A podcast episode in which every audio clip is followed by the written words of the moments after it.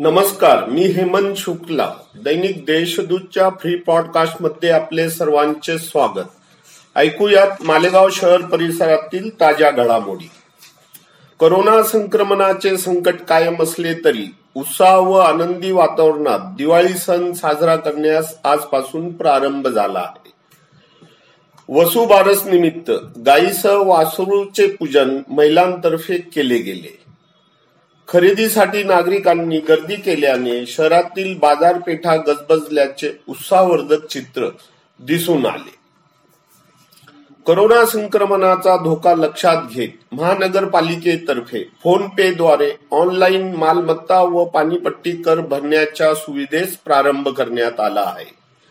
महापौर तायरा शेख यांच्या हस्ते या उपक्रमाचा शुभारंभ. प्रभाग एक व चार मधील करांचा भरणा करत केला गेला.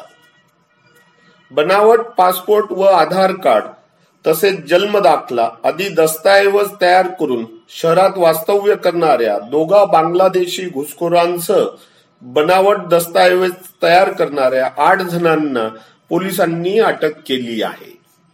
या कारवाईने शहरात बांगलादेशी घुसखोरांचे वास्तव्य असल्याचे पुन्हा एकदा उघडकीस आले आहे. सुताचे दर वाढत असताना कापडास मागणी व भाव नसल्याने या आर्थिक संकटातून सावरण्यासाठी सात दिवस यंत्रमाग बंद ठेवण्यात आले आहे. विविध यंत्रमाग संघटनांच्या बैठकीत हा निर्णय घेण्यात आल्याने शहरात यंत्रमागाचा खडखडाट थांबला आहे. येत्या मंगळवारपर्यंत यंत्रमाग बंद राहणार आहेत. शहर परिसरात अवेळी होणाऱ्या विजेच्या भारनियमनाने नागरिक त्रस्त झाले आहेत. दिवाळी सणात देखील विजेचा खंडित पुरवठा होत असल्याने सदरचे भारनियमन त्वरित बंद न केल्यास तीव्र आंदोलन छेडण्याचा इशारा भाजपातर्फे देण्यात आला आहे. पाटणे येथील लोकनियुक्त सरपंच राहुलाबाई ऐरे यांच्या विरोधात बारा ग्रामपंचायत सदस्यांनी मंजूर केलेला विश्वास ठराव विशेष ग्रामसभेत ग्रामस्थांनी फेटाळून लावला आहे. जिल्ह्यात प्रथमच सरपंचावरील अविश्वासाचे संमतीसाठी विशेष ग्रामसभा घेण्यात आली होती. जातीय एकता व शांततेमुळे मालेगाव शहराच्या नावलौकिकात भर पडली आहे. जनतेने विकासाची दिशा निश्चित करावी. पोलीस प्रशासन त्यासाठी संपूर्ण सहकार्य करेल अशी ग्वाही विशेष पोलीस महानिरीक्षक प्रतापराव दिघावकर यांनी येथे बोलताना दिली.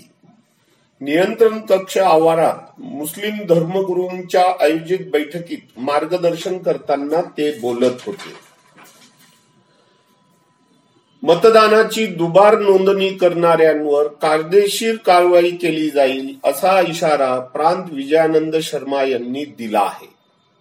मालेगावी मतदार पुनरीक्षण मोहिमेच्या आढावा बैठकीत मार्गदर्शन करताना प्रांत शर्मा बोलत होते.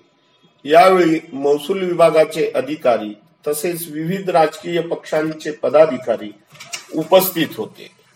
इतरही ताज्या बातम्या वाचण्यासाठी दैनिक देशदूतच्या देशदूत डॉट कॉम या वेबसाईटला सबस्क्राईब करा. नमस्कार.